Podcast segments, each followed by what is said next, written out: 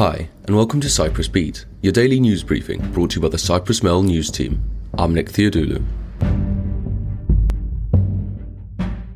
And first up, Paphos Mayor Fedonas Fedonos has hit back at the Interior Ministry, which called on the municipality to assume its responsibilities after balconies on two buildings collapsed in the space of 24 hours, injuring a total of five people. In a lengthy response, Fedonos told the ministry to look in the mirror. Not only had the government done nothing since 2019 when a building collapsed in Nicosia, but it was also aiding and abetting greedy landlords by allowing them to pack third country nationals and asylum seekers into unsuitable buildings. In the early hours of Friday, a third floor balcony where three Nepalese nationals had been sleeping collapsed, seriously injuring all three. At noon on Saturday, on Poseidon Avenue, a balcony collapsed onto the pergola of a restaurant, injuring another two people.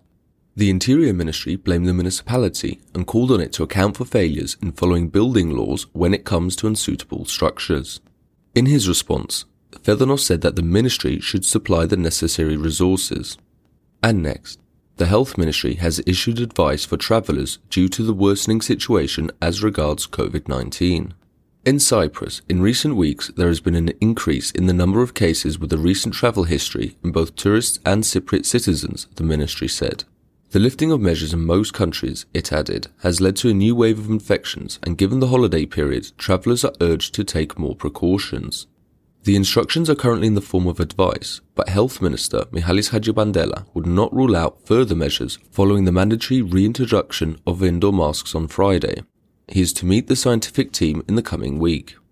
And moving on, Defence Minister Charalambos Petrides on Sunday attended a religious memorial service for the 13 men killed at the Evangelos Florakis naval base in Mari on July 11, 2011, ahead of the official memorials this morning at the base, which will be addressed by President Nikos Anastasiadis.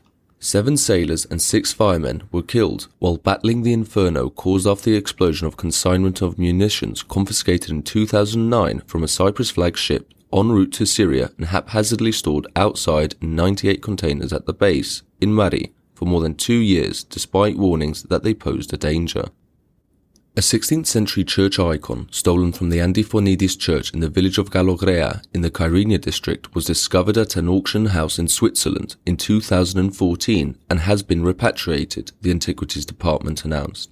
The icon, Christ enthroned, arrived back in Cyprus on Friday and is currently at the Cyprus Museum. The icon is in good condition, the announcement said, but it will be checked by the conservators so that it can be delivered to the Archbishop in the coming week.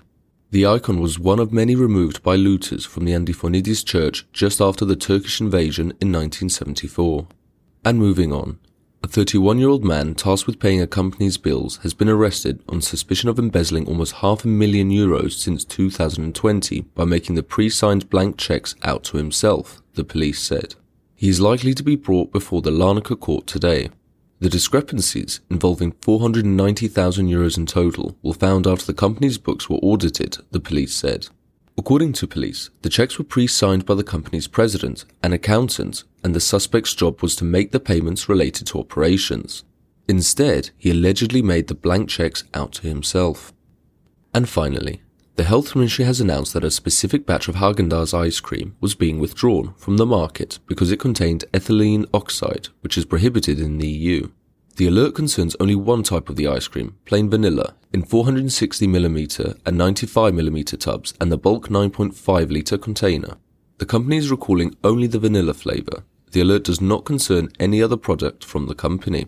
Consumers who are in possession of the affected ice cream should avoid consuming it and return it to the shop which they brought it from.